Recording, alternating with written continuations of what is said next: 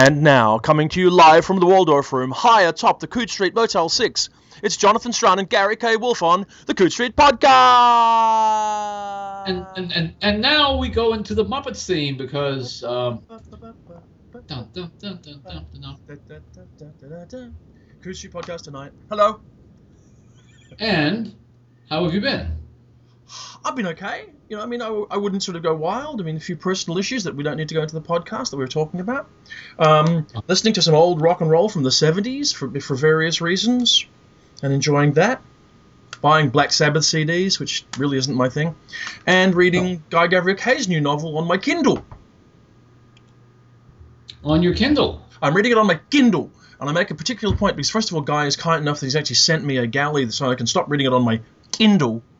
And it, it occurs to me that a, a, a briefly interesting topic to touch on is the rising challenge facing book reviewers caused by the uh, move from print to electronic arcs, how um, publishers don't really want to invest particularly any longer in uh, provide, you know, mailing out free books, free arcs, all that kind of stuff, which are, which are to some degree are a perk, but are also a tool of what, what you do when you're a reviewer. And are instead providing electronic copies. And I, I know, for sort of speaking from inside the, the, the you know the bunkers of Locus, you know the you know, the mammoth world-spanning international global H Q, you know, built deep below yes. the hills of Oakland. um, Locus H Q. um, we're not mocking them. We're not. But it's just a funny. No, idea. Not at all. No, Locus it's just H Q a funny idea. Smurf, but that's. But go ahead. I mean, I, I I think I know where you're going, and I want to add um, a. a That, that there's this now growing challenge for reviewers to be able to take on electronic uh, texts. And, and I guess you'd, for a lot of people would say, well, we live in a digital world. Everybody has one hundred thousand reading devices that are digital. But we've got one reviewer who absolutely is incapable of coping with this at all. Uh, another reviewer who is adapting to the challenges now. And then we've got people like yourself who are and, and myself who have electronic texts all the time. And it, and it is a different kind of a challenge. It's a different kind of a challenge in two ways. One is that um, there are publishers, you're right, who increasingly just don't want to go to the expense of printing arcs, and uh, and are finding different ways of trying to get books to you. Mm. Um, I, I, one experiment that I think sort of died on the vine about a year ago was I would get uh, an email from a publisher saying that this uh, this electronic reading copy is going to be available for six months if you go to this website and log in, and here's your password, and you can read it. Maybe not even six months, for six days or something like that. And I got like for several months I got like um, an email a month from some publisher saying all you have to do is go here and you can read your review copy. And my thought was, I'm not going to go there. You know, you send you send books to me. I don't go looking for them after you tell me to. Can I just say this sounds like a, an entitlement tango here, Gary? It really well, does sound okay, like a bit of an issue of entitlement. So we have to be clear as to why there's if there's a legitimate reason for us to reject the idea of being sent galleys. I mean, I can think of uh, one. Okay, P S Publishing, who are a terrific small press. They mm. used to send out lots and lots of electronic galleys, or in fact, do do exactly what you're saying. They'd send links to them, which I always found distanced you a little bit too much from keeping track of things. Um, and then you've got people who use things like NetGalley, which I think is, I've, I find a very unattractive service to use. I've never tried it, but I gather NetGalley is a way of just getting, a, a, I think it's an attempt to build some buzz, to get some advanced reader buzz going on things, because it, it, it, I don't know. It might be, but basically, you know, first of all, from a reviewer's perspective, you have to create an account, you log on, you request books, and then they send them. So you're searching around looking for the book you might be interested in reviewing rather oh. than being sent books and have them brought to your attention. Um, from a reviews editor point of view, you cannot share those copies at all. So even though, say, for example, I have an E P U B version of John Joseph Adams' Oz Imagined, which is a new uh-huh. anthology that he's got coming out uh, next month, I think, from um, from forty-seven North, the Amazon dot com imprint. Right. I don't, I can't actually send it to anybody else. I have to get them to go off and create their own account at NetGalley and request it themselves and have it approved and then download it. And my experience was it took Amazon several, like a week or more to do that. So it becomes a logistical issue as well. I think part of the issue here is, and this this is going to sound awkwardly elitist, I suppose, a difference between professional reviewers and people who want to get the free books because they like to have free books. My issue is if somebody uh, this this is the elitist part. If somebody makes me jump through hoops to get a book, and I've got a pile of other books here which look interesting, unless there's something particularly interesting about that book, I'm not going to track it down. I was willing to, uh, the, the the Bruce Sterling novel, for example, yes. was I was willing to track down. That's Bruce Sterling. He's worth looking at. Um, well, so you flag a, a, an interesting separation there without necessarily meaning to, because uh, we are car- now having to come to terms, or we have to adapt, having to adapt to uh, electronic-only publication. You know, mm-hmm. an electronic arc for an electronic book is not an unreasonable thing. So in the case of the in case of the Bruce Sterling one, um, there is no print book. There may be one day, but there's no print book now. And so, is it reasonable to have an electronic galley? Well, but the point is, I didn't get the electronic galley. I went on Amazon. I know. Well, that's before, yes. But for Prime, was it was free for a day or something, but and see, I just downloaded it through my Prime account. And see, that actually also highlights a different issue, which is perhaps a less of an entitlement issue and more of a human issue, because I- I'm wary of saying, well, you know, those guys over there are amateur reviewers, and these guys over here are professional reviewers, and professional reviewers should get different treatment. I'm wary of that, uh, particularly since if you look at the way they're talking about. Review, uh, publishers derive value from reviews and everything else. It's mm. questionable that some of the print reviews are worth more in terms of P R and buzz. I think it's totally questionable. I was not saying no. I was I am not saying that print reviewers deserve more. What I'm saying is that, or, or established reviewers. What I'm saying is that reviewers who've been around for a while are simply getting more books. Yeah. Well, see, I don't. Yeah. I don't have to look for a book to review. There's always more books to review than I can review. I, I would say there's, there are two different things at play that, that are on my mind. The first is I think that a reviewer who won't read digital copy is doomed to unemployment. I think that's going to happen in the next few years. I think where, so. Where if you won't take so. digital arcs, we won't be able to deal with you because that's all we'll have. I think there's a different challenge from a publisher's perspective, and that is there's... Digital texts are really easy to forget. You know, when you've got a pile of books on a table or in a corner or on the floor or wherever, you look at them as you go past. If you get a couple of dozen digital arcs on your Kindle or whatever else, it's completely easy to forget them. And what it ends up being is the ones that get looked at are the ones that you're seeking anyway. So I would mm-hmm. go some considerable distance to get to read River of Stars by Guy Gavriel Kay. Mm-hmm. But I might not go as many miles for a new book by a new writer I've never heard of, that's got no buzz behind them, that I've been sent out exactly. out of the blue. And I can attest to that because when I'm, I, you know this because you've been through it as my editor, that if I've got a, a, a, a couple, I've got to read a couple more books before the, the, the column is due, and I tend to look at this pile next to me here. I, yeah. I, I have to remind myself to look. And then here's the other problem. I not only have to look on my Kindle, I have to look at my email. Yeah. You know, I have to look at uh, four or five different places to, to find out where books might be hidden. That's true. And the other factor, and this is this is an, a, a factor of bias and so forth and so on. Um, I would have no problem reading. I would have had no problem reading uh, River of Stars, Guy Kay's novel, yep. uh, electronically. But even the A R C of it is a lovely object. I loved holding it in my hands. I loved yep. seeing the heft of the book. I loved. Being able to physically feel my progress through the book. Yep. I, I, I because and that really it does have something to do, I think, with the act of reading. I yeah. think that when you realize that certain complications have happened and there are only fifty pages left, and you know that because of seeing the book, that it changes the way you read the events. But, in the, in the but do you think that possibly that's just a paradigm shift issue? Because you know, and that when we turn around, we'll find that. Uh, The, the percentage markers on your Kindle will eventually mean something enough to you that you'll go, oh, well, I'm three quarters of the way through the book. I, but the problem with the percentage markers on your Kindle is that they don't tell you the page count. They tell you the percentage. In other words, yeah, but I mean, be, I'm, I'm smart. I mean, okay, I'm, I'm reading uh, River of Stars. I'm nineteen percent mm-hmm. through it, right? Mm-hmm. Well, I know that that means I'm about a fifth of the way through the book. About a, half, a fifth of the way through how big a book?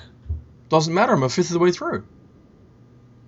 I, my argument is that being a fifth of the way through a two hundred fifty page novel is a lot different from being a fifth of the way through a seven hundred page novel. Mm. I'm wary of becoming old entitled guys, Gary. Yeah, we are. Well, here's the other the other issue I wanted to raise that has uh, that the e um, e e arc is that a word? E advanced yes. reading. Elect- okay. let, let, let's go with e arc. Yeah. Okay, we'll go with e arc, uh, which is great because that's you know this, the, the e arcs are the grandnephews of orcs. Um, oh. But at any rate, the authors now have the the authors have something that they didn't have in, the, in, in previous lives. Authors could not, by and large, physically expect to mail their own manuscripts and so forth to um, yeah. to possible reviewers. Now we have not only self-published authors, we have self-published authors who in many cases are established authors, authors who have uh, respectable careers and have chosen for various reasons, either economic or career-wise or uh, whatever, to do their own self-publishing. And I think we have to look at the number of people who have done that. I've read mm-hmm. uh, self-publisher, Linda Nagata is doing her own uh, publishing now. Uh, and she's an, essentially an established writer.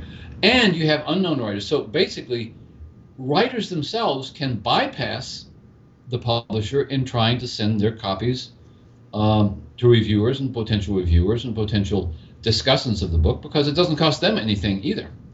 That's true. But is that a bad thing? Um, it's not a bad thing for me, because I'm not I'm not inundated by these things. I don't find, I mean, every once in a while I get an email from somebody I've never heard of saying, would you Will take you? a look at my... And it, I'll tell you why it's a bad thing.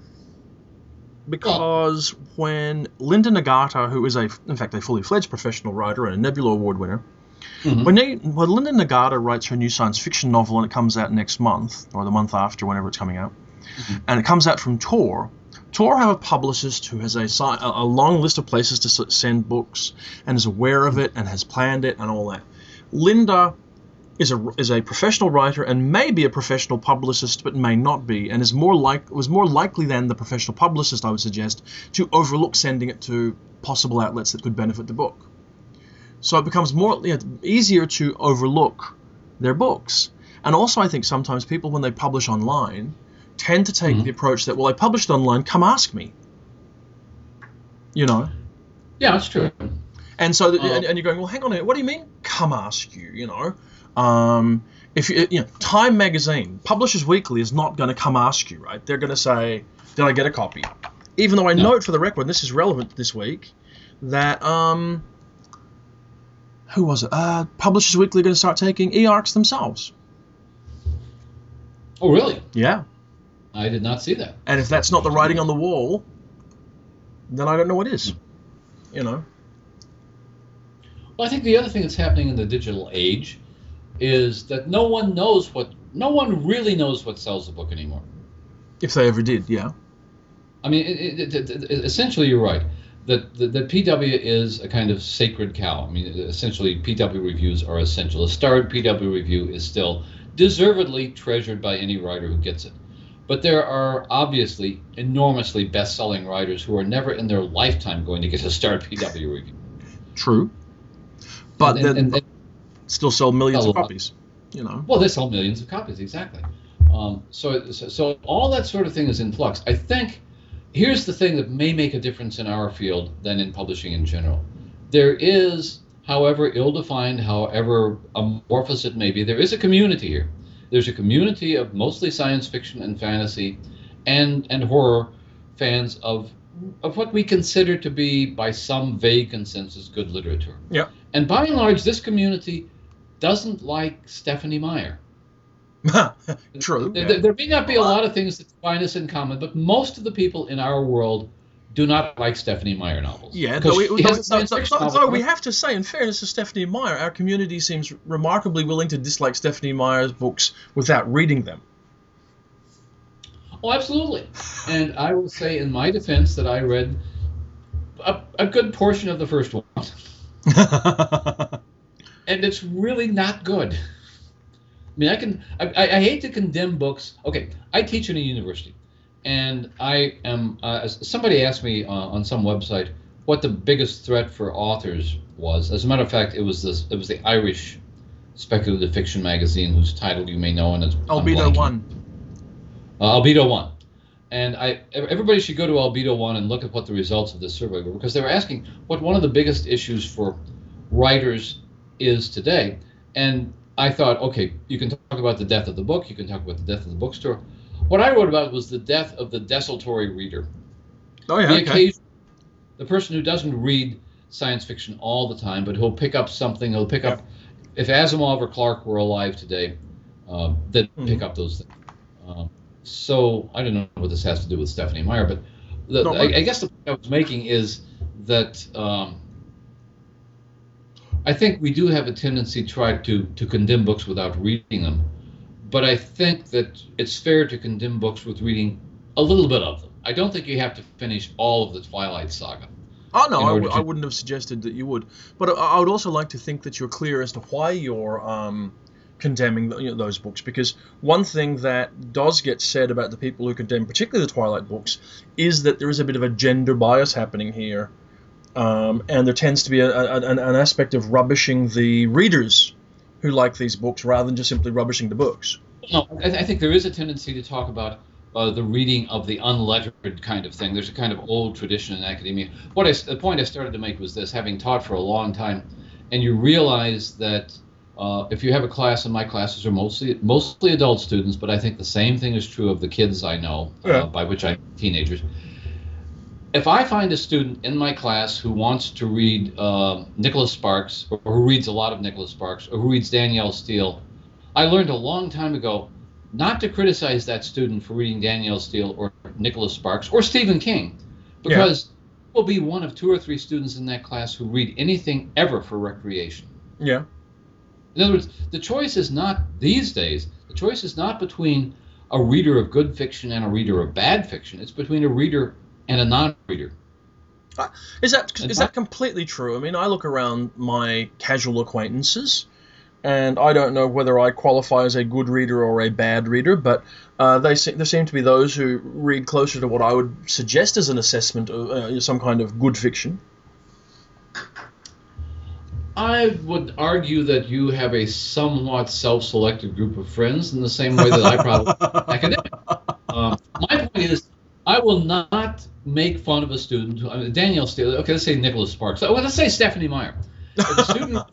I am not going to tell her in class that's bad, because what I'm thinking is all the other students who aren't reading anything, and by and large, as a as an as, as a teacher and as a general promoter of literacy, literacy, I would rather have students, I would rather have people reading Stephanie Meyer's than reading nothing at all. And yes. the vast this may be less true in Australia, and I'm fairly certain it may be less true in the U K, uh, and I know it's less true in Japan, but in the United States, reading has become an eccentricity. Okay. I suspect it's, it's no longer here. It's an absolute eccentricity. I'm, I'm, it wouldn't shock me if that's true. I mean, there, not the least because there's the oft-stated and no do- doubt basically true uh, observation that there are so many things competing for our um, leisure attention mm-hmm. that reading fiction gets deprecated. I mean, even for me, for, for my entire my entire life, I have to say, I read more in winter than I read, read in summer. Mm-hmm. And my reading went down when I started getting up earlier in the morning because I do most of my reading after dark. Uh-huh. You know, that was really my standard thing. Where uh, I, if, I would read between ten p.m. and three a.m. And I read, mm-hmm. read less these days because of that. Because I don't... Um, uh, You know, I don't have the same kind of time. And, and I find the idea of reading on a bright sunny day kind of annoying. I want to go out on a bright sunny day and do things. I well, here's okay. Here, here, here's a plug for the old-fashioned Kindle that has the non-reflective screen. Uh, I discovered only about a summer ago that I can take, yes, the non-reflective Kindle. There's a little park a block from my apartment, and I can read in bright sunlight sitting yeah. in the park, you know, with all the with all the, all the sort of, you know, yep. pointless old guys with their cold cups of coffee staring off into space. Now, some, some of us have Kindles, um, and that's it's it's, it's you know, taking a Kindle out and under a tree is like this sort of great myth of uh, I'm, I'm going out on the moor to read now, Mom. Um, I think that's great. And my point is though that within our world we tend to overestimate our world because we talk to each other. I think in the United States, reading fiction. Okay, A, reading is an eccentricity. Yeah, B, okay. reading fiction is an eccentricity within an eccentricity. Yeah. And C, reading fantastic fiction is a third-level eccentricity, which Probably is one so. of the reasons, I, one of the great things that we all ought to be grateful to Stephen King for is that he, A, writes really well. He can write really well. He writes at great length. Yeah. And he he he he gets read by people who don't read anything else at all. Yeah. I once terrified Brian Aldiss. I was talking to Brian Aldiss. Uh, I taught one of his books or something, and I, I said to him that based on my experience, I know that there are students who I've had in my senior level college classes, and I assigned a novel for them to read. Yeah. And I know that will be the last novel they will ever read. That's a little sad. You'd hope that it happens. It's absolutely inspired by that. Well, I mean, what I'm doing is really defending the Stephanie Meyers of the world. I'm defending the Danielle Steeles, and I'm defending the Nicholas Sparkses of the world, and I'm defending all these people, the, the, the James Pattersons of the world, none of whom in the context of, well, James Patterson's a good example because he's written more or less science fiction books, yeah, uh, and more or less fantasy books. And they're, by the standards of what we look for in science fiction and fantasy, not very interesting, frankly. Yeah. But he is bringing more people into reading fantastic ideas than almost anybody in our tribe is doing, except for Stephen King. Yes. I think there's some truth to that. I was thinking tangentially there's a problem with all this digital stuff as well. Mm-hmm. And you see it more often in music, but you're starting to see it in books. Uh, I don't know if you noticed that last year, um, Brian Aldiss, who you just mentioned, signed mm-hmm. a deal with a new imprint of HarperCollins. Mm-hmm. The name of which escapes me, Friday something or whatever else it is. And they're doing all of his books. And there's going to be a single ebook of the collected short stories of uh, Brian Aldiss. Which How will probably large be... Will that? Well, it'll, probably, it'll be a couple hundred kilobytes, I guess. I would imagine. Or about seventeen thousand pages. And uh, uh, well, it's, it's much like when we, we got the collected uh, Kessel the other day, the other week from um, Kessel, I was, thinking, I was thinking the same thing, yeah. Just how uh, consumable are some of these digital books that we um, that we can get, you know? And I've got some doubts for, as to how consumable. And the idea of getting, I, I thought about this. Wow, that's all of Brian Aldiss' short fiction in one ebook. And I thought, oh my goodness, that's all of the collected short fiction of Brian Aldiss in one ebook. I'll, I will never be able to get through it. You know, I, I mean, I, I, and I'm very fond of Brian Aldiss's work. I'm very fond oh, yeah. of John Kessel's work. But when I got to John Kessel, and I have it, I'm ready. To, but my, my thought, and this may be um, just a reviewer's perspective, is there isn't any given month where I'm going to be able to read a two thousand page book no. for review. It's it's just not going to happen. I love having this stuff available, and I think from Brian Aldiss, who is, um, and well, he's an elderly writer. I mean, he's he's looking at his legacy. Uh, having that available is very important. Yeah. Um, having it, um, is anybody expected to read through the whole thing? I doubt it. I, I, I don't know. It's it's it's, in, it's an interesting question. Um, and I should also point out that Brian Aldiss is about to publish, uh, with the, the same imprint as an ebook, his last ever novel. His last, last ever? His last ever science fiction novel, he says. Hmm. Um, which will be coming out in the next couple of months. And, you know, if you don't stumble across the information, how do you even know it's happening? Well, that's a good question. How do you? Um, that's that's the other problem with ebooks, especially with ebooks that are not mm-hmm. um, being promoted. And by and large, the promotion of ebooks is is questionable. Uh, you have to pay attention to the field, and that goes back to the business of our tribe.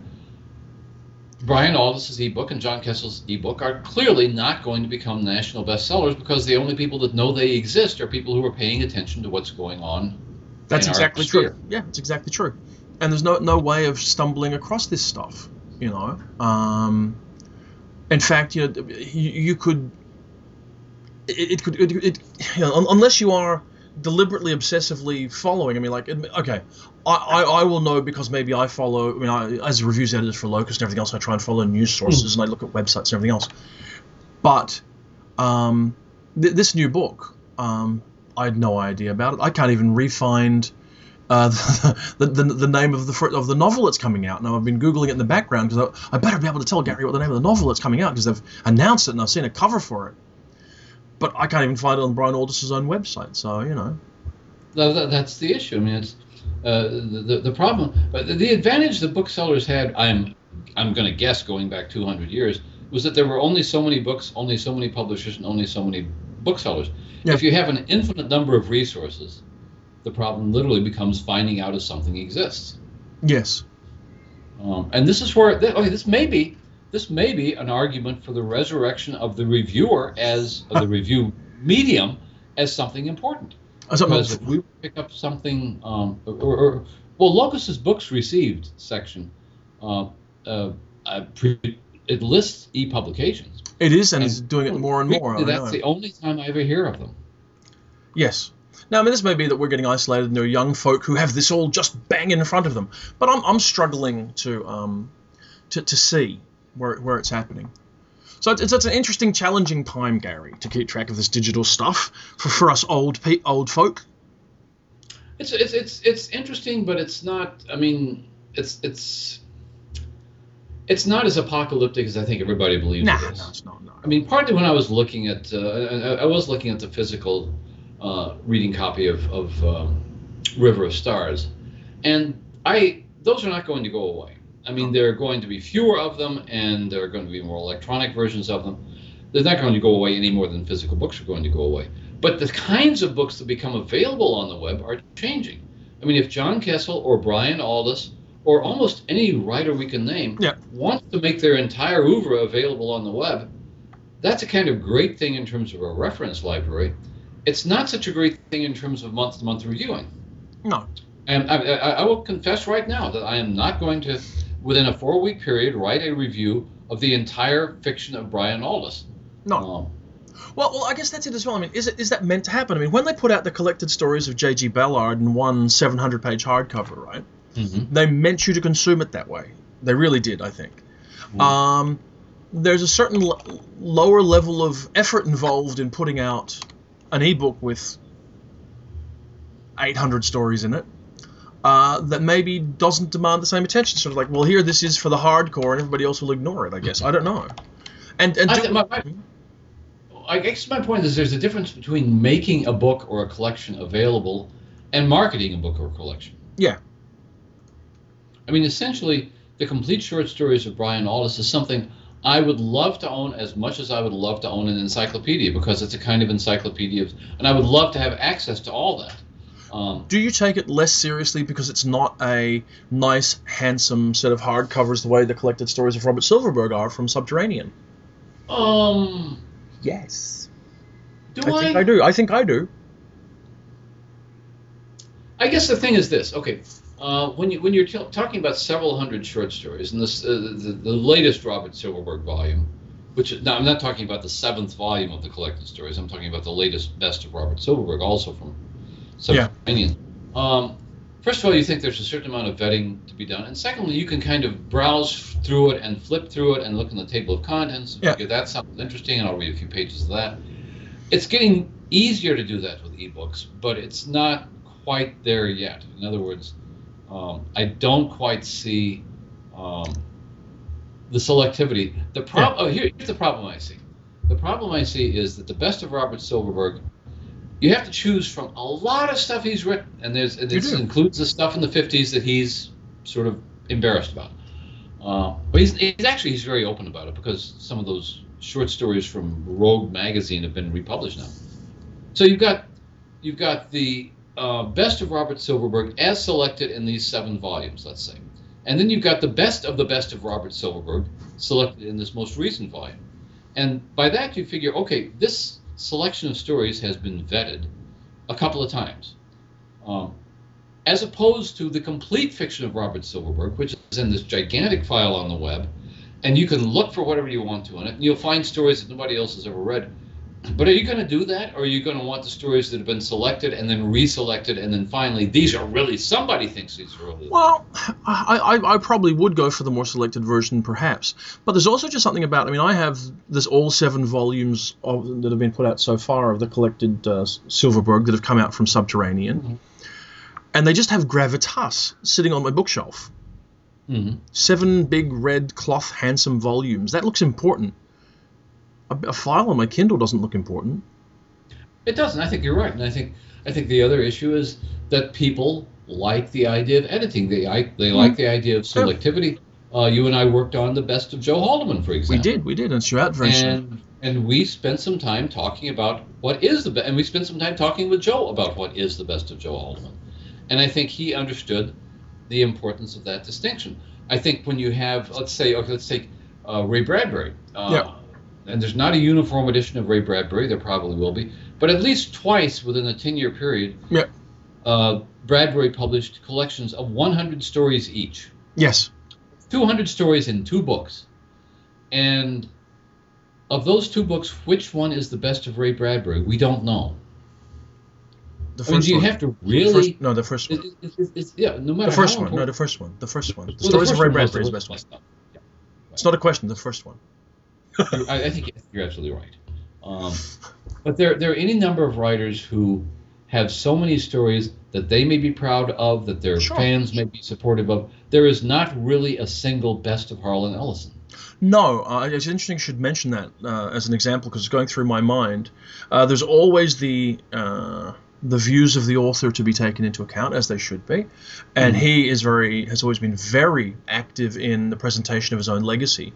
And I guess mm-hmm. the most definitive book uh, of his would be The Essential Ellison, uh, the, the Eternal the Eternal Elephant, the you know, the Incredible House Brick, which mm-hmm. actually is a lousy best of Harlan Ellison. You know what it is?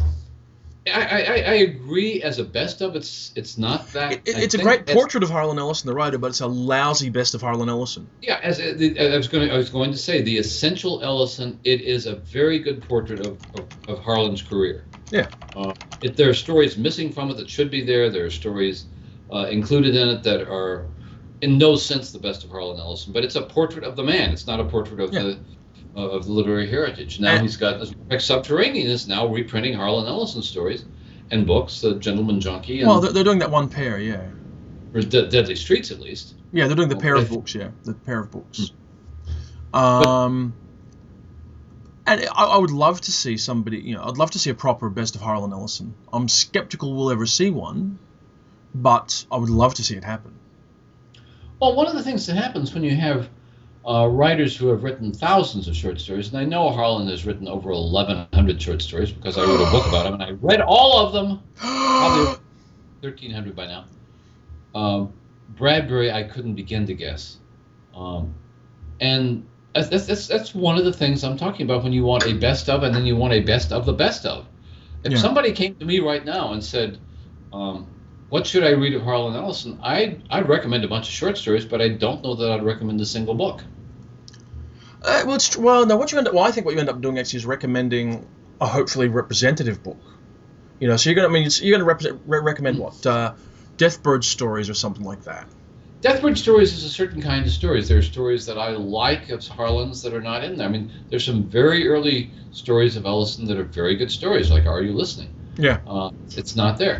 Bradbury. Uh, if somebody says, "What should I uh, read of Ray Bradbury?" I'm not going to send them to a collection of one hundred stories. I will probably send them to the October Country. Yeah, yeah. Uh, I think that's probably true. Or, or you'll, yeah, you'll pick some kind of definitive work, whether it's the October Country, whether it's the Martian Chronicles, not the extend, extended edition that goes on for a week, but the, just the original edition that's the right sort of. I mean, and this is what I find in this digital era. I crave less. Mm-hmm. I, I crave. I, you know, I don't want to buy the four C D expanded edition of Fleetwood Mac Rumours. If I want the Fleetwood Mac Rumours, I want the eleven tracks that were on the original C D. When I buy Deathbird Stories, I'd like the version that came out in nineteen seventy-five, please, if that's all right. Yeah, it's it's kind of like having a. Uh, do you really want a director's cut of a movie which is three hours longer than the one you enjoyed in the theater? Hmm. Uh, it's the same sort of thing. Yeah, I, I, yeah, I, I don't want that. And the other thing, because I do get a lot of people asking me what. You know, what should, what would you recommend by this author or this author? They don't want me to recommend a thousand pages worth of reading. No, they don't. And and what they really are asking, because they're asking me, they want to know what made you like this author. And I think that's and th- that's the reason I mentioned the October. The October. I mean, I, I liked the Martian Chronicles. I liked yeah. a lot of Bradbury, but the one that really convinced me that he was an important fantasy writer, more than a science fiction writer, was the yeah. Martian Chronicles. Yeah. Um, So, so, so the idea of putting all, to get back to our point about the web, the idea of putting all your fiction on the web isn't doing a favor to yourself if somebody wants to know what they should read of yours. Well, it, it, hmm. it, doing it in one blob isn't doing anybody a favor, put it that way. I mean, let's say you could get not just the collected stories, but the collected works of Robert Silverberg in one file. You know, mm-hmm. all the novels, all the short stories, all the essays, everything, the millions and millions and millions of words that Bob has written and published in various capacities over, over his lifetime. And as a phenomenal volume of stuff, it would become a meaningless blob, and you would never get to the dying to dying inside because it was caught in, in amongst these millions of other words. Yeah. And there's something to be able to say, there's something to be said for being able to go, here's the dying inside, I will now read that. That's the book that everybody's recommending to me by Bob Silverberg. Mm-hmm. You know, that's a valuable thing. Now, it's quite reasonable to take your bibliography and carefully present it online in, in consumable bits, you know, the individual novels, the original short story collections, those sorts of things. And, I mean, if you go, go look on Amazon, you'll see that, say, say Ellison has done just that through um, e-reads, I think it is. Mm-hmm. All of his books are available. Um, and that that is, is a worthwhile thing to do. The, the project that uh, Gollancz did with the S F Gateway, that was a... a so the, yeah, that, that's a good example. And Gollancz has got short story collections there as well. I mean, having the complete works of anybody available is terrific for scholars of that writer. If somebody's going to do a doctoral dissertation on Robert Silverberg, which I hope somebody is doing, having all that stuff there is terrific. Yeah. But when you start talking about what's been important in science fiction, it's an interesting question. What are the most important single author collections of stories the science fiction field, let's say in the last fifty or sixty years. What are the most, what are they? Um, the Martian Chronicles is probably one. Sure. Uh, in the Hall of the Martian Kings by John Varley. Uh, probably Inconstant Moon by Larry Niven. Probably Axiomatic by Greg Egan. I'm not talking about, I'm not talking about short story collections, yeah. Yeah. Not, to, not individual stories. That's what but I'm yeah, talking about, Axiomatic yeah. is, okay, a good example. If you want to know about Greg Egan, where do you go? Uh, you either go to one of the fairly early novels, you go to something like Permutation City, or you probably would go to Axiomatic. I would start with Axiomatic. That's where I'd say, tr- tr- you know, start here. It contains his two greatest stories, yeah, uh, and the best snapshot of the writer that he is and has been. I mean, he's changed and evolved over time, but if but if, but if that doesn't resonate for you, doesn't interest you, then nothing will. Um. It's, it's, it's an interesting question to put together. A, maybe we should do a, a, a an episode about definitive short story collections. Well, I mean, it, it has to do with how you think about science fiction and fantasy. Uh, Theodore Sturgeon, uh, for example, yep. um, I would think, okay, his most, in some ways, his most influential collection from a literary point of view was an early Ballantine collection called E Pluribus Unicorn, which was mostly fantasy stories. But for Sturgeon, the science fiction writer, there was a collection that came out maybe a couple of years later, maybe a year later, called Caviar. That's an important collection. Isn't that interesting? Uh, I would have been talking about Not Without Sorcery, but there you go. Well, Not Without Sorcery was mostly horror stories and fantasy stories. Yeah, yeah. So uh, it, it's interesting. Who would you, you know, where would you go with that? I mean, it's that's why that's why I'm always fascinated when I see a new collection of short stories. Uh, let's say by. Uh, Well, the, like the one we talked about with Nancy Kress a couple of weeks yeah, ago. Yeah, yeah, where we're looking at uh, writers who's... The way to kind of measure their progress through a uh, through, through the years is to look at their short story collections as well as looking at their novels. Yeah. Um, so we've got Greg Egan. Um, there is really only one China medieval short story collection so far. There is. He's uh, only got a very small it, it body it, of short fiction. It, Yeah, but Looking for Jake gives a good broad view of the kinds of things that China has done. Um, and there are writers um, who, as we know, um, that, that we both admire, like yep. uh, Mark Lanigan and Jeff Ford and so forth, uh, Mary Rickert, um, who we understand who, who gained their reputations initially through short stories. Yeah, it's true. And who wrote so many different kinds of things that the only way to understand the writer Yeah. is essentially to go and look at the short story collections. You could. Uh, so I make an argument. I mean, this is something I talked about. Uh, we've talked about even in terms of doing this Library of America stuff. It would be great to put together the greatest short story collections. It would. Of individual. It would. Because and and we talked about this a couple of weeks ago that the short story collection in two thousand twelve was such an impressive list that. You know, how can you not consider this collection as an art form in itself? Well, well, well that, that's a whole separate question. Uh, and I think the issue there is it depends on what the author is attempting to do. You know, it really does. Sometimes it is, sometimes it isn't. Uh, there are so many different little sort of refined subsets of short story collections. The the first collection, what the first collection means and shows you. There's the story suite, I mean, which uh, Le Guin is the great advocate of, which which echoes down through the history of the field. You know, we've got a long history of story suites, and Martian Chronicles is a great example of that. There's a story suite, there's a series of connected stories. There are the stories that are sort of vaguely thematically connected. M. Rickert's last collection was called Holiday, and mm. some of the stories revolved around holidays. Uh, so so that, that gives a kind of unity to the collection. Uh, but the, the main thing is we're, we're we're seeing how a writer's doing. We're checking out the writer's up a certain point in the writer's career. And I, my argument is that a short story collection gives you a panoramic um, picture of what an author is doing. And if it's a very interesting author, like the one we're talking about, it's fascinating. A novel is hit or miss. A novel gives you what that author was doing in that one-year period, and it may or may not be as interesting as, as a short story collection. It's almost certainly oh. not be as interesting. Yes, though I think that that very much depends on the uh, the individual writer. You know, I think it really does. Uh, because you, you, you've got writers who've never been novelists and writers who've never been short story writers. You know, I'm not sure that in twelve years' time, if we get a second China Mieville collection, that it will tell us much about him that we don't already know as we check in again. Whereas every time Mary Rickert, who has not published a novel to date, releases a new collection, that's checking in. Uh, and then you get yeah. writers who cross over. I mean, Lan- you know, Lanigan is a great example. You know, she does The Brides of Roll Rock Island, and we all, we're all knocked out because it's a great book. Mm-hmm. But, you know, she has two collections worth of stories sitting around at the moment, I would suggest, and will no doubt, you know, check in with us again with that, and that'll be something else to see, the breadth of work that she does. True, but I mean, one of the things that short story collections can also do is give you a kind of preview of what an author may be moving into. I mean, uh, Margot's latest short story collection, for example, published mm. by our friend Lisa, tells us there's something about contemporary Australia that we have not seen much in her novels, and it's very interesting, and maybe this is something we can look forward to. I, well, th- that is true. I mean, certainly Cracklescape does give a slightly different picture of Margot the writer than we've seen before.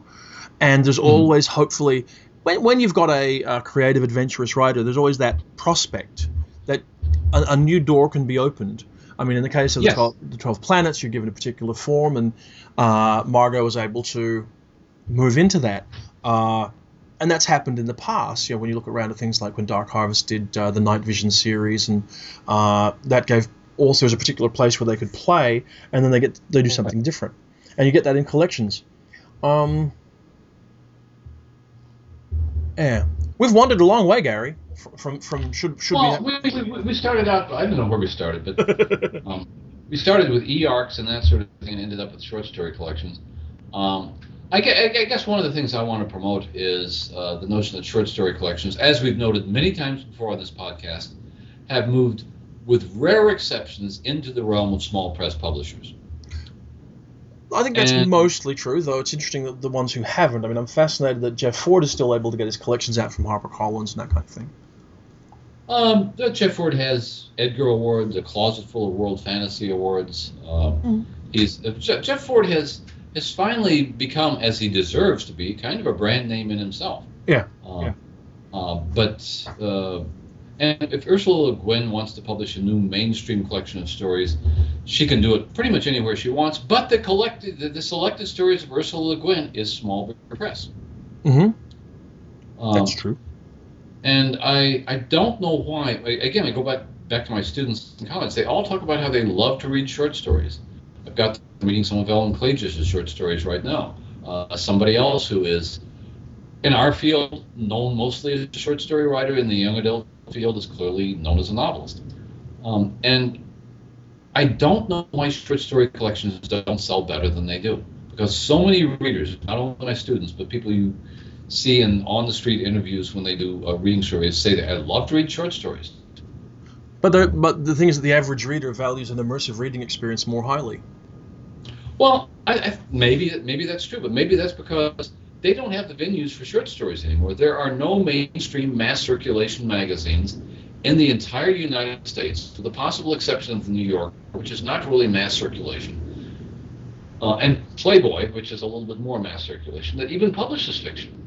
Oh, it's true. And then the market for short fiction generally is much smaller. I mean, you only have to look at the fact that in nineteen forty-eight, when they launched the magazine of fantasy and science fiction, it had a seventy thousand print run at a time when a two hundred thousand print run was on Remarkable. And I think it oh. now has an eight thousand copy subscriber base or something. And at the time they launched, uh, magazines like Red Book and Collier's and the Saturday Evening Post and the Atlantic Monthly were all publishing a great deal of fiction. Yeah. Um, And, and and some of this was, was reasonably lowbrow fiction. I mean, that's one of the things I think which also happened is that the mainstream commercial short story, the general audience short story, um, is very rare these days. And, and, and what survives of it are, are, are the, the... My argument has always been that the, the New Yorker story is as much a genre story as something in the fantasy and science fiction is. The Saturday Evening Post used to run a series. It was a very popular yeah. series of and I can't remember the name of the author, about Alexander Botts, who was an earthworm tractor operator or something. Okay. Um, and just, for some reason, people loved writing, reading short stories about this tractor operator. And that that area of short fiction is gone. There yeah. is no mass market short fiction at that level anymore, anywhere, in, at least in the United States. Which Fair. means that if people want to read short fiction, they ought to read short fiction collections. And here's the kicker to that, that fantasy and science fiction and horror probably have a healthier um, probably. profile in publishing short fiction collections than any other branch of literature. On the, on the other hand, you know, let, let's call him friend of this podcast. Friend of this con- pro- podcast, Jonathan McElmont, uh-huh. m- you know, issued a little zinger on Twitter earlier today because, I mean, see, we, we, we listen, we pay attention. And he made the throwaway comment that he reckons uh, it, it won't be that long before every piece of short fiction published in the field will be kick-started by authors who want to appear in the publication. And to a point, it kind of feels like there's some accuracy in that too.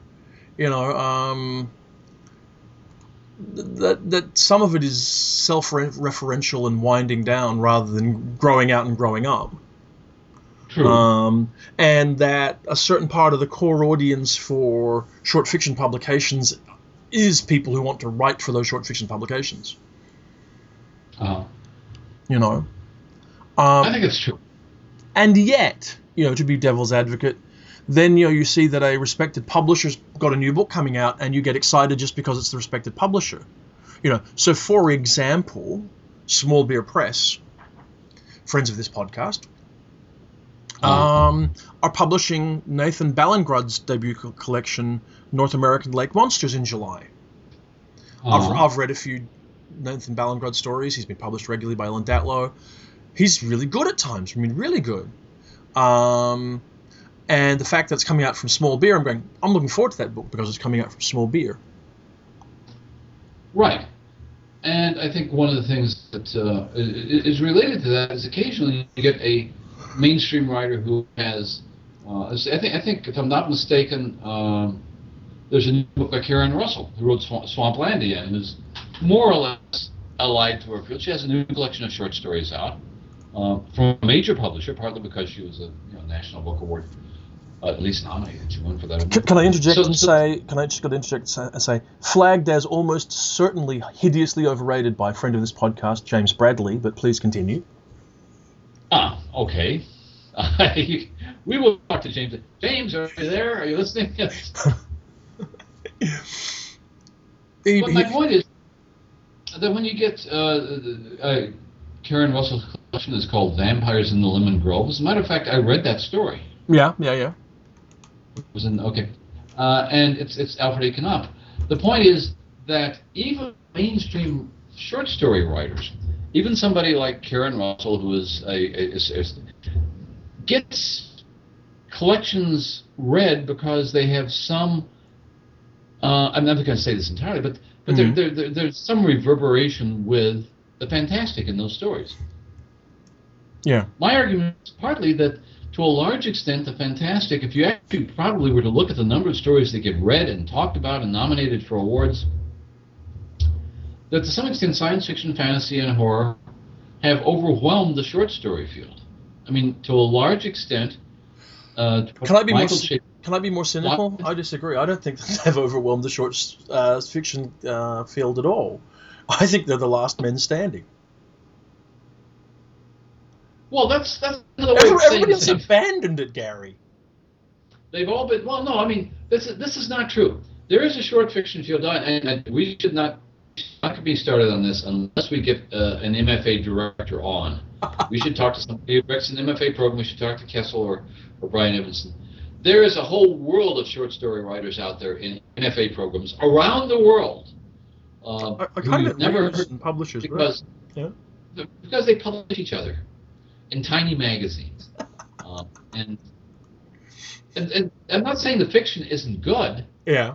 But if they stop publishing each other in tiny magazines, they're going to all have to send their stories to the New Yorker, which won't do them any good because they won't be published. Can I just and, say you are implying they're not very good? Yeah. Okay. Yeah. I, I'm.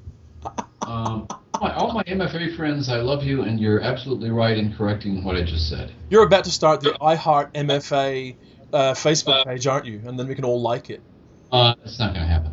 Uh, but, but by and large, I mean, what you're really saying is what you're really saying is that sh- short stories that get published and paid for in something other than copies. Yeah. Have been overwhelmed by the science fiction, fantasy, and horror fields. There are still commercial markets in those areas. Well, okay, I'm, I'm, I'm not going to say overwhelmed because I don't think that the genre short fiction market stormed the general fiction, short story market. I think the general short story market disappeared while the, uh, the uh, genre short fiction market dwindled at a much slower rate. I think you're right. I think if you look at uh, the Locus... Uh, statistics for this year. I've got my paper copy of Locus in the mail today. Mm-hmm. And you're absolutely right. When you look at Asimov's and fantasy and science fiction and uh, o- over a period of twenty years, um, analog, there's been a decline. But yeah. The decline is nothing compared to the circulation figures of most short fiction magazines yeah. and what we call literary fiction. Yeah. Yeah. I mean, any short fiction magazine from uh, a university press or from a small independent press would envy the numbers that fantasy and science fiction have, probably envy the numbers that Locus has. And yet, within our field, all we do is we look at those figures and we bemoan the fact that they're dwindling. For some good reason, but that's what we do. We look there and go, gosh, you know, uh, Analog's down to twenty-three thousand you know, subscribers now. Uh, the end times are coming. Um, hmm. I did do think one thing was fascinating in the Locus figures, which was flagged by Sean Wallace somewhere online.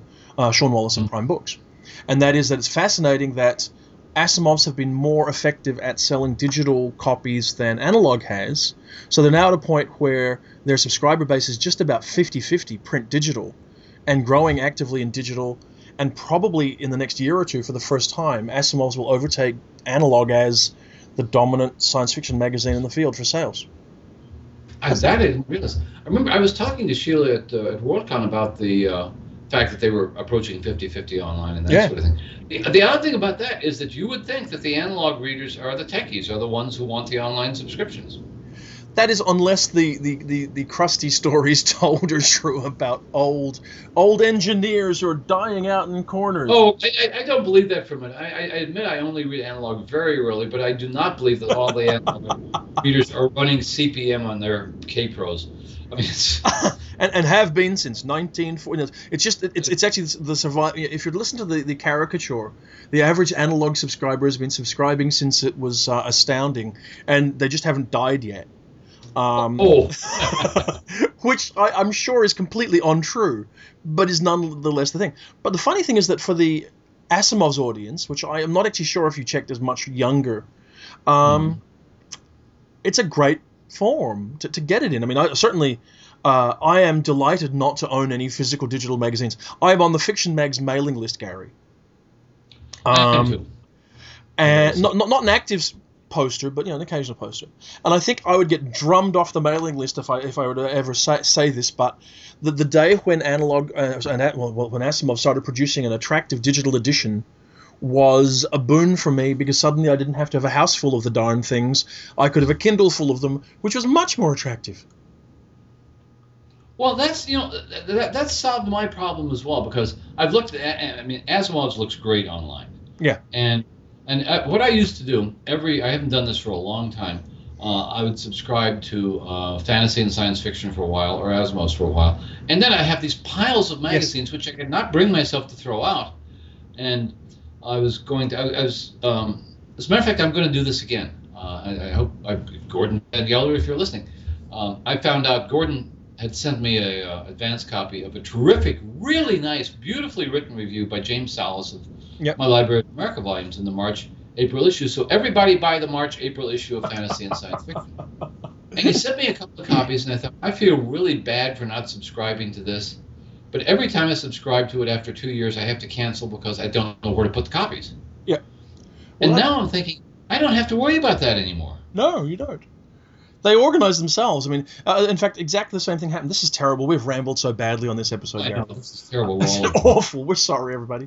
Uh, last year, uh, the highlight of my year, honestly, was my trip down to Foster in the south, south of Victoria uh-huh. uh, to visit Jack Dan and Janine Webb, who are friends of ours and authors yes. and critics and all kinds of brilliant things. And they have a beautiful home just near a very famous area called uh, Wilson's Promontory. And gorgeous library, just fantastic, beautiful house. Yeah. And they've just finished renovating. It's all, and there are stacks, like, you know, ten, mm. twelve inches high, all over the place of issues of F N S F that have, that yeah. have come in. They're everywhere. They've got no idea where to put them.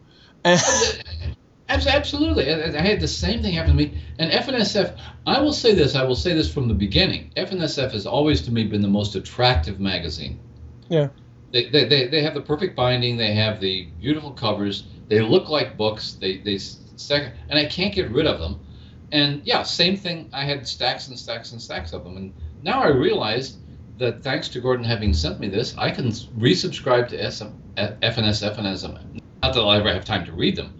Um, yeah, what you're really read, saying is you cannot read them with a clear conscience, Gary. I cannot read them with a clear conscience, and they won't be balefully looking at me. I mean, I have had exactly this experience you're talking about with Jack and Janine. I have had piles of F N S F. Me too. Next to my bed, and and and they're they're they're they're rep- they're reproaching me. They're telling me you should be reading us, and I'm saying no. Locus is making me read this other stuff. Jonathan will tell me what of yours I should read at the end of the year. I will say one thing I, lo- I love about the digital thing as well is uh, in previous years when I didn't have it digitally or they emailed me, I would always have one issue missing somewhere.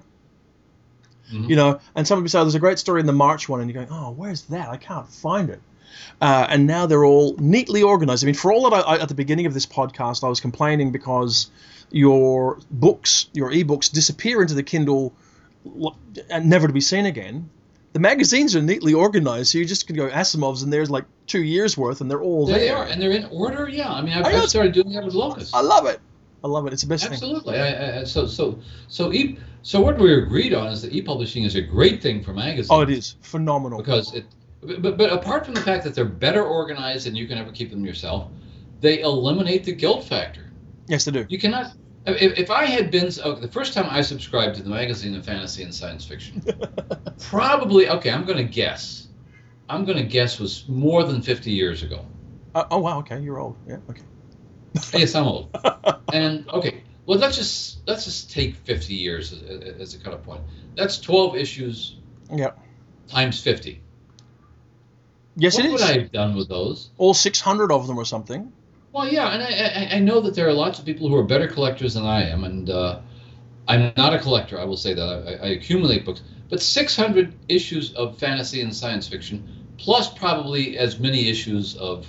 Uh, before that, I, actually, before I did F N S F, I did I a few thousand copies of a magazine. It's, uh, true. It's great if you're Charles Brown, if you want to build on additions to your house, if you want to devote your... If you want to force your children to move out and things like that. To I, I'm not it's that true. kind of a collector.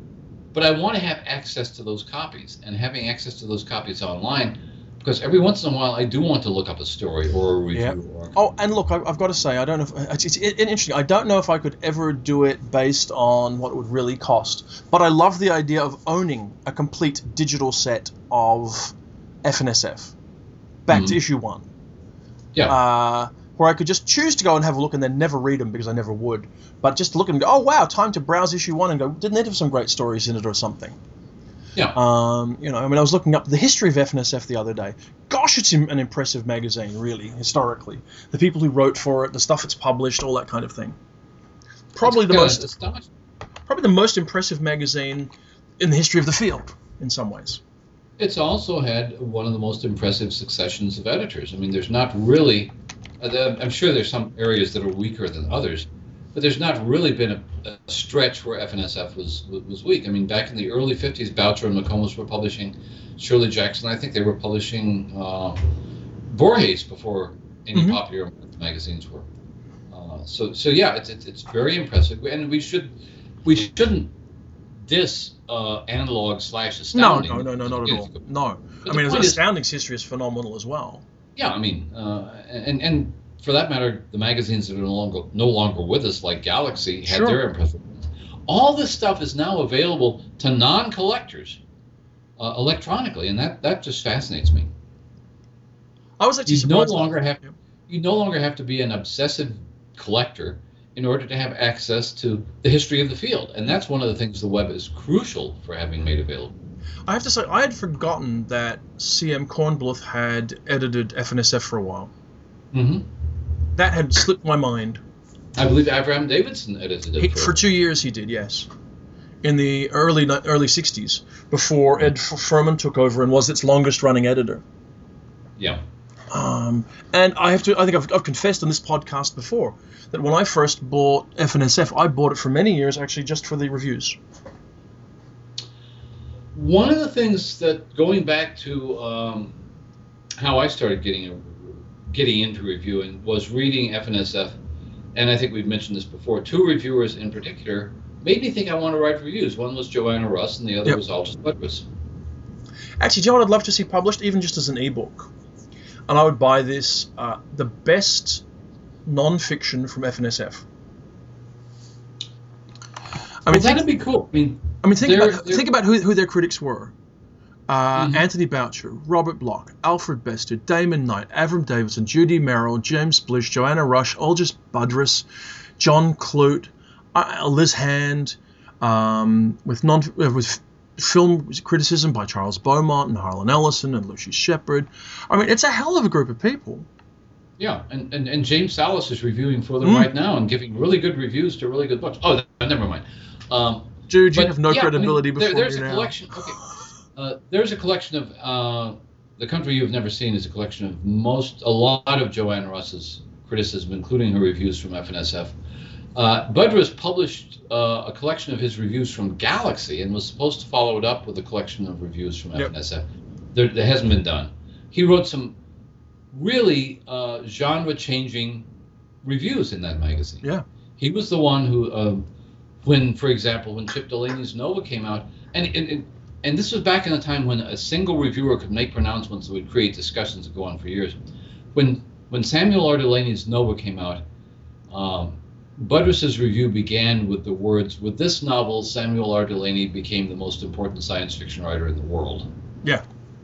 And you can't not respond to that, whether you agree with it or not. Yes. And that kind of, I, I always thought, wow, I wish I could write a review that would make people argue for the next ten years. I wonder if the field is tightly focused enough to have that happen anymore. I don't know. I don't I mean, think it is. That said, maybe Paul Kincaid achieved that with The Widening Gyre. You know, surely the most discussed piece of criticism of the last year or two. So, you know. But on that note, Gary, with me having realized that uh, Brian W. Aldiss's final science fiction novel is Finches of Mars, due out in July, from if you, from something called The Friday Project. I thought it was self-published at first, but The Friday Project is a HarperCollins imprint. Uh-huh. Um, noting that, I would have to say we probably have rambled far too long, far too far, and it is time to wind up and maybe hope that next week we can find some kind of focus and sense to this farrago of a podcast that we record every week. I like to think we've been eclectic and offered something for everyone, but if you want to think of it as a pointless farrago, that's fine. uh, and on that and note, you, it's always a note. pleasure, and I shall talk to you next week. And we remain, now as always, somewhat lost in the wilderness. Somewhat lost in the wilderness, rambling again. Till next week.